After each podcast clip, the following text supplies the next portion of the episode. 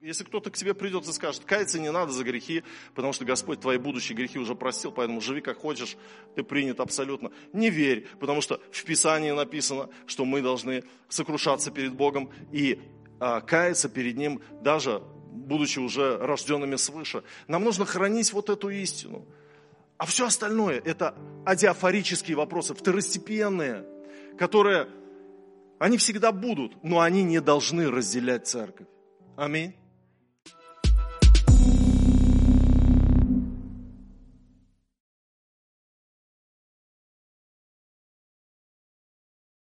Я сегодня хочу проповедовать на тему, как сохранить единство церкви во время разномыслия и легковерия. Как сохранить единство? Потому что в последнее время вопрос единства церкви ставится ребром, и дьявол атакует единство. Единство в семье, единство в церкви. И нам очень важно понять время, в которое мы живем. А я помню, как год назад, или чуть больше года назад, мне прислали верующие ролик из ТикТока, как горит снег. Ну, дескать, смотрите, что у нас в стране. У нас что выпадает, какие осадки? Аж снег горит. То есть это даже не снег, а пластик какой-то выпадает. И тогда я уже понял, что есть проблема, связанная с легковерием. Вообще интересно, что последний век, наверное, ну то есть 21 столетие это точно, а уже в 20 столетии вопрос слухов, легенд, вопрос э, э, разных fake news, он стал очень болезненным. И в Париже в 1984 году был создан Институт исследования слухов, сотрудники которого под руководством Жан-Ноэля Капферера изучали самые свежие французские слухи. Институт создали в 1984 году по исследованию слухов. И вы знаете, я как-то это осознал в последнее время, потому что когда я уверовал в начале 90-х, вопрос был другой, вопрос был э, связан, знаете, с чем? С разделением четким на верующих и неверующих. Вот конец 80-х, начало 90-х, вот были верующие – и неверующие. И, и, и, и даже я помню, говорили, они верующие, они там собираются. И мы не думали, во что они верят, в кого они верят. Верующие, это уже было о многом сказано. Потому что мы в атеистической стране воспитывались, жили. Но в последнее время вопрос верующий и неверующий не стоит. Потому что люди верят во что угодно. И на самом деле э, то, что мы сегодня наблюдаем, это инвестиционные фонды пирамиды, куда верующие относят свои деньги. И э, эти фонды обещают большие проценты вкладчикам. И верующие люди несут миллионы туда, хотят э, вместо миллиона 2 миллиона получить, 6 миллионов. И несут, и потом все проигрывают. Э, есть такое понятие, как дермоглифика. Кто-нибудь слышал? Это, это изучение э, твоей судьбы, изучение твоего здоровья по э, значит, твоей коже на пальцах. То есть у каждого уникальный рисунок, и там вот, э, это ну, псевдонаука. А, медитативные практики в церквях, когда искусственно ну, там, создают себе атмосферу и там, через какие-то упражнения входят в астрал. Вера во всемирный заговор, распыление коронавируса, когда мне звонят и говорят, а ты что, пастор, не знаешь, что в воздухе распыляют коронавирус, нас. И, и ты это слышишь, и это, это небольшой список того, во что верят сегодня верующие люди. Во 2 Тимофею 4.4 апостол Павел написал о последнем времени, «И от истины отвратят слух и обратятся к басням». Но что же нам делать, когда мы живем вот э, в век информации, когда э, столько информации вокруг и везде, что ты не можешь различить истину от лжи, ты не понимаешь, кому доверять. И в церквях начинаются разные э, разномыслия происходить, брожение разных идей, мыслей. И вы знаете, вот я хочу вам сказать, что в принципе это не новое. Я сказал про 20 век. Дело в том, что в 1920-х годах мы еще тогда не жили, даже Геннадий Иванович еще тогда не жил, 1920-е годы, были антиколхозные слухи, антиколхозные, а, когда говорили, а, что в колхозе жены общие, и всем там ставят печать антихриста.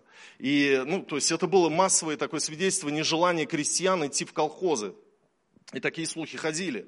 А, в 1830 году в Российскую империю пришла холерная эпидемия. Начались холерные бунты, приведшие к гибели большого количества людей.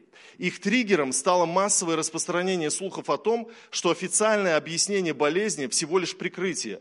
Либо власти, врачи, военные хотят убить, например, отравить мышьяком лишних в государстве людей, либо болезнь – дело рук польских агентов, а иногда и евреев.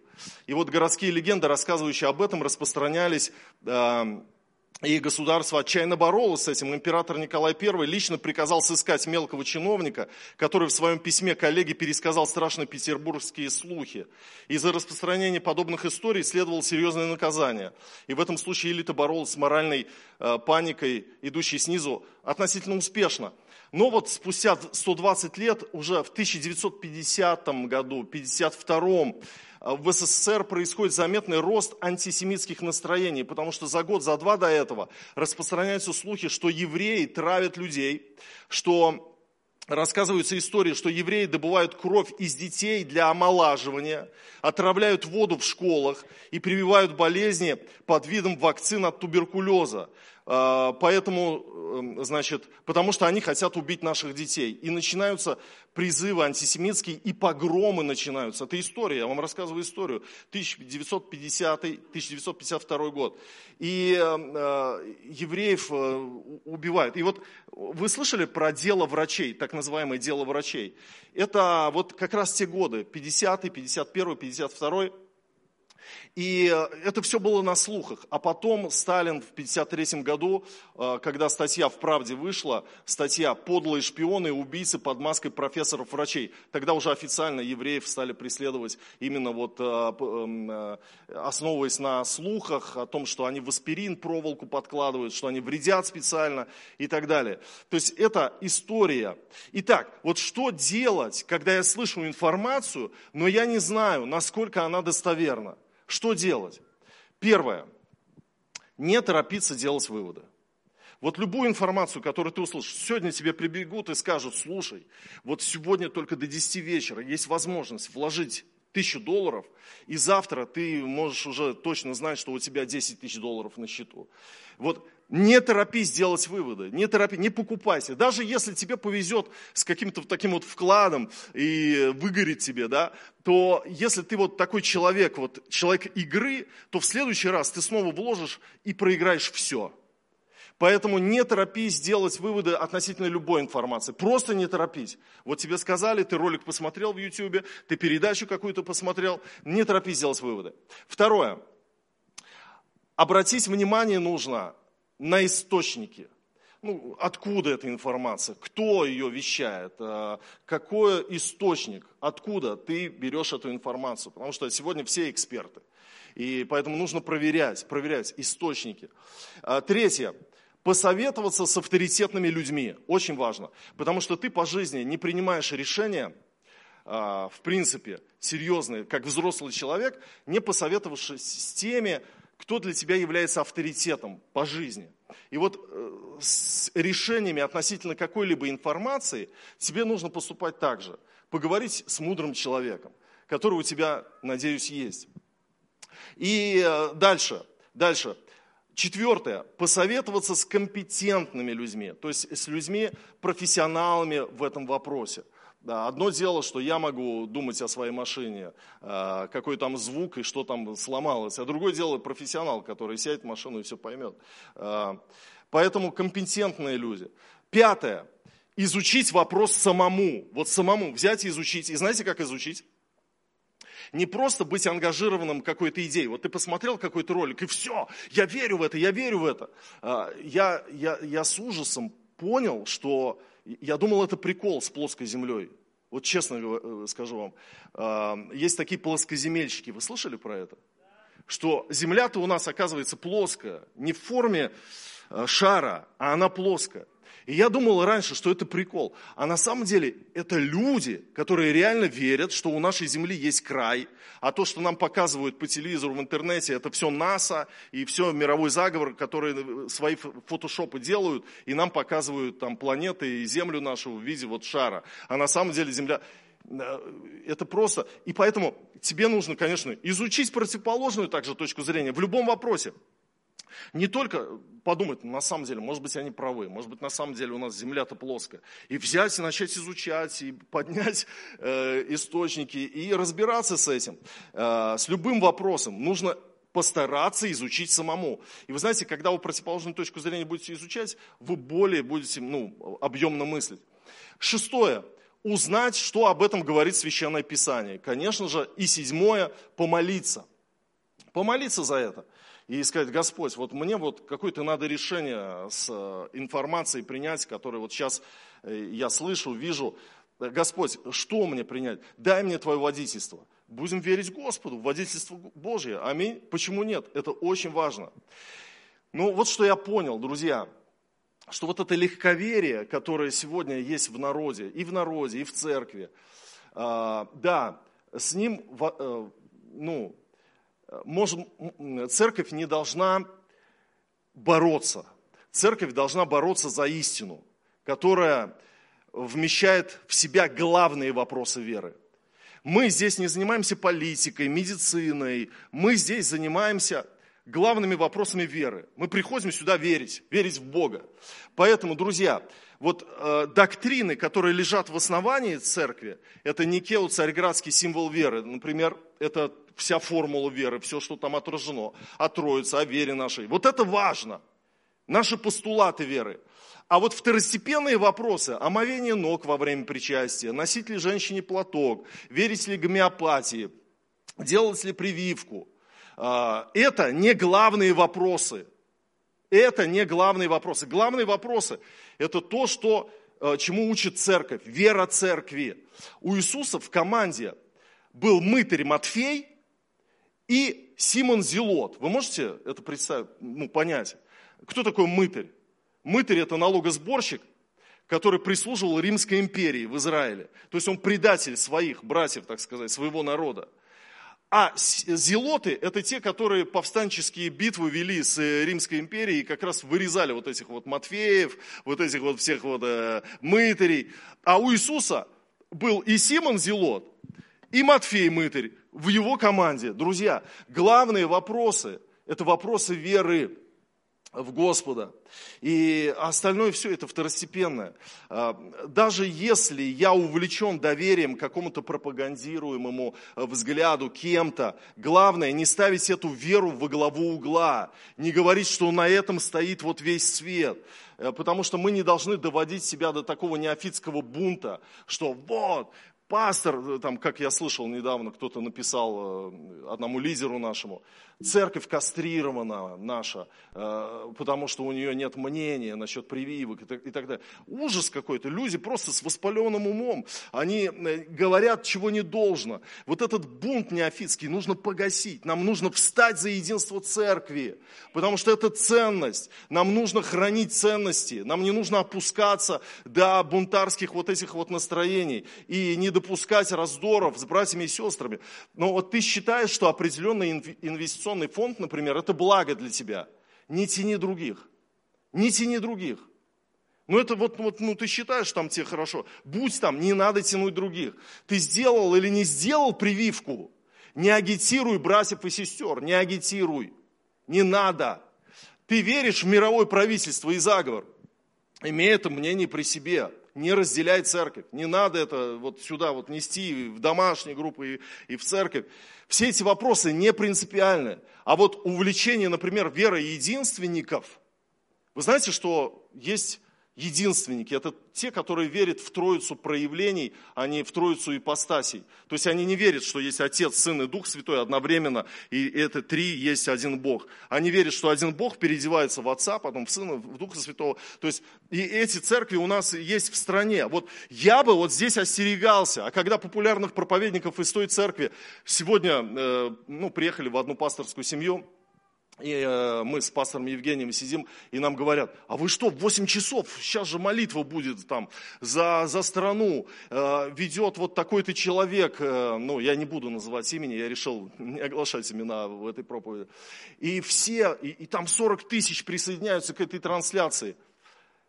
И я говорю, послушайте, эта женщина, которая везет эту молитву, она представляет веру единственников. Только по этой причине я не собираюсь там ничего иметь общего. Друзья, мы должны охранять доктрины, охранять нашу веру и хранить единство. 1 Коринфянам 3,17 написано, если кто разорит храм Божий, того покарает Бог, ибо храм Божий свят, а этот храм вы. О, о каком храме здесь говорит апостол Павел? В третьей главе 1 Коринфянам. Дело в том, что в другом послании он говорит о храме тела, и Петр говорит о храмине, как о теле. Но именно здесь апостол Павел говорит о храме, как о церкви.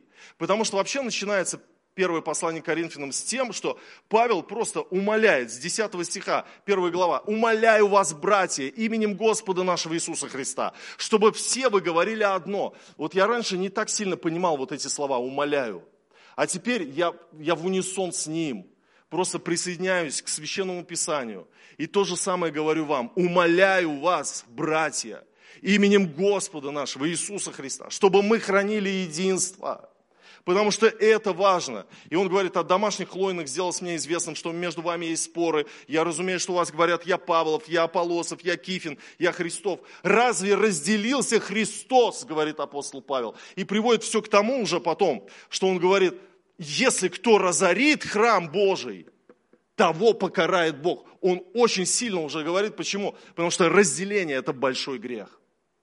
И Бог будет защищать свою церковь. Я хочу э, сказать несколько слов о прививках.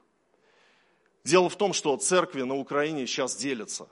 Пастор Алексей Романов приехал и говорит, представляешь, Сергей, а, церкви на Украине делятся уже. Антипрививочники в одну церковь, э, ваксеры в другую церковь. И а потом мы с молодежными пасторами вот здесь в рамках конференции ужинали, и мне один молодежный пастор говорит, да у нас церковь, э, ну, несколько семей ушли. Э, в другую. И я подумал, это же, это же кощунство, это, этого нельзя допустить. Потому что я вспоминаю, как несколько лет назад был вопрос российско-украинских отношений. Это политический вопрос. И разделялись не только церкви, разделялись семьи. Потому что по национальному признаку муж там русский, жена украинка. Или... Разделялись, с родственниками перестали общаться. Такой дух разделения. И тогда уже я скажу, скажу этому человеку, кто написал, что мы кастрированы. Мы не кастрированы, мы последовательно, мы смотрим на Слово Божье. И Слово Божье говорит, что мы не призваны бунтовать против власти. Только в том случае, если власть э, заставляет нас поступать против э, истины Божьего Слова, тогда мы говорим нет. Тогда мы слушаемся больше Бога. Но мы призваны почитать власти, мы не призваны к революции. Мы не призваны к революции. Поэтому, друзья, вот тогда вот это все творилось, разделение, и мы не должны допустить, сегодня разделение, дух разделения пришел, мы должны его остановить, остановить. Я хотел бы открыть с вами, вот говоря о прививках, Римлянам 14 главу с 1 по 6 стихи. И здесь апостол Павел говорит о единстве в римской общине. Потому что были люди в римской общине, которые ели кошерное, ну, как иудеи, потому что считали, что закон надо соблюдать. И были люди, которые, ну, были язычники, римляне вообще-то язычники. И они ели, как ели всегда. И одни других осуждали. Одни других осуждали. И апостол Павел решил их примирить. И в 14 главе мы читаем с первого стиха. «Немощного в вере принимайте без споров о мнениях, ибо иной уверен, что можно есть все, а немощный ест овощи. Кто ест, не уничижай того, кто не ест. И кто не ест, не осуждай того, кто ест, потому что Бог принял его.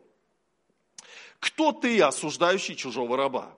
Перед своим Господом стоит он или падает, и будет восставлен, ибо силен Бог восставить его. Иной отличает день от дня, а другой судит о всяком дне равно. Всякий поступай под удостоверению своего ума. Кто различает дни, для Господа различает, а кто не различает дней, для Господа не различает. Кто ест для Господа ест, ибо благодарит Бога, и кто не ест для Господа не ест, ибо благодарит Бога. Вы знаете, что я слышал в последнее время? А, сестры, братья в церкви, я слышу это, ну где-то на периферии, но это происходит. И кто-то говорит, они привились, и теперь жаль, я не увижу их на небесах. Но я вам хочу сказать, друзья, вот это надо останавливать. И апостол Павел говорит, иной, э, значит, кто ест, не уничижает того, кто не ест. Вот наше правило. Вот наше правило. Кто прививается, не уничижает того, кто не прививается. И кто не прививается, не осуждай того, кто прививается, потому что Бог принял его. Кто ты, осуждающий чужого раба? Перед своим Господом стоит он или падает, и будет восставлен. Всякий поступай под удостоверение своего ума. Друзья, почему? Потому что это не главное. Ешь ты свинину, ешь ты говядину, ешь ты там, соблюдаешь дни, не соблюдаешь, привился. А ты не привился, потому что ты считаешь, что, а, например, вакцина, она не готова, потому что 10 лет надо на ее исследование, а нам за 2 года ее впарили. Пожалуйста, не прививайся. Ну давайте не будем разделяться. Давайте не будем разделяться. Это вообще не главное. Это нас не должно ни разделять, ни объединять во что-то. Поэтому, друзья, я хочу вот закончить а, местом Писания из 2 Фессалоникийцам, 2 глава.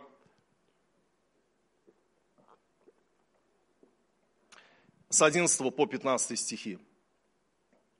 «И за сие пошлет им Бог действие заблуждения, так что они будут верить лжи, да будут осуждены все неверовавшие истине, но возлюбившие неправду.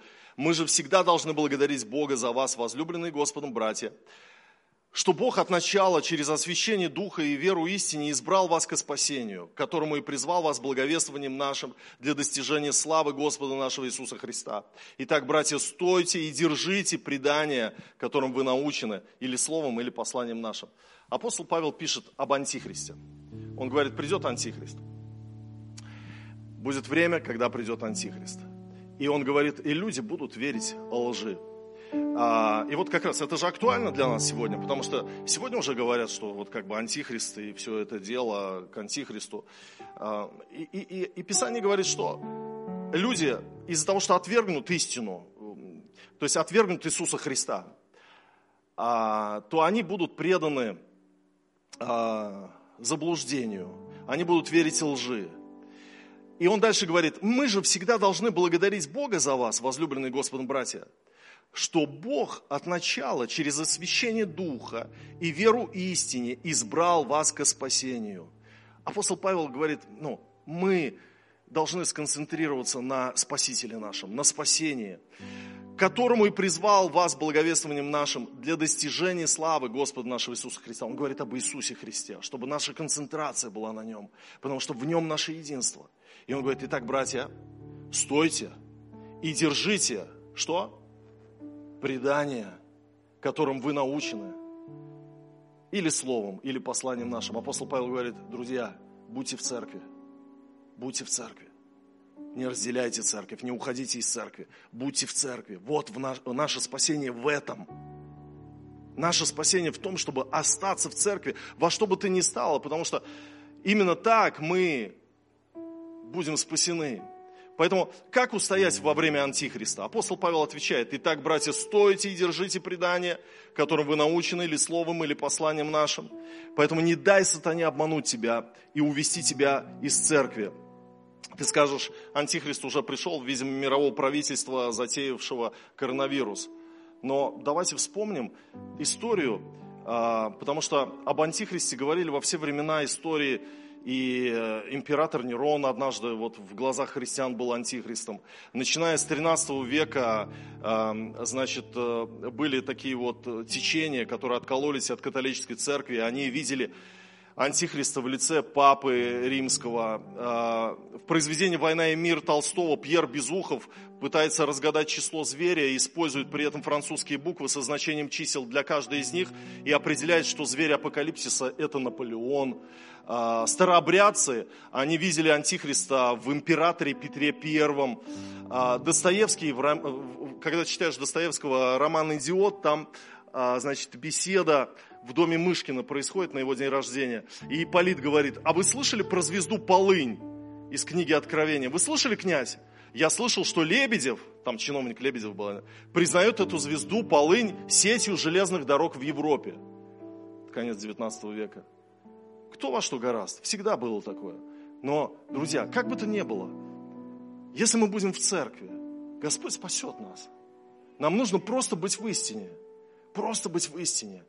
и не дать разрушить храм Господень. Никому не позволь. Не вот э, из-за этих информаций разных, которые сейчас витают в воздухе. Просто принимай решение сам. А в главных вопросах мы храним истину. Мы храним истину в Бога, в церковь, в, в, Духа Святого, в триединство Бога. Мы храним э, веру в спасение через кровь Иисуса Христа. Мы храним эту веру в благодать Божью, в то, что есть прощение грехов, в том, что мы каемся за грехи. Если кто-то к тебе придет и скажет, каяться не надо за грехи, потому что Господь твои будущие грехи уже простил, поэтому живи как хочешь, ты принят абсолютно. Не верь, потому что в Писании написано, что мы должны сокрушаться перед Богом и каяться перед Ним, даже будучи уже рожденными свыше. Нам нужно хранить вот эту истину. А все остальное – это адиафорические вопросы, второстепенные, которые они всегда будут, но они не должны разделять церковь. Аминь.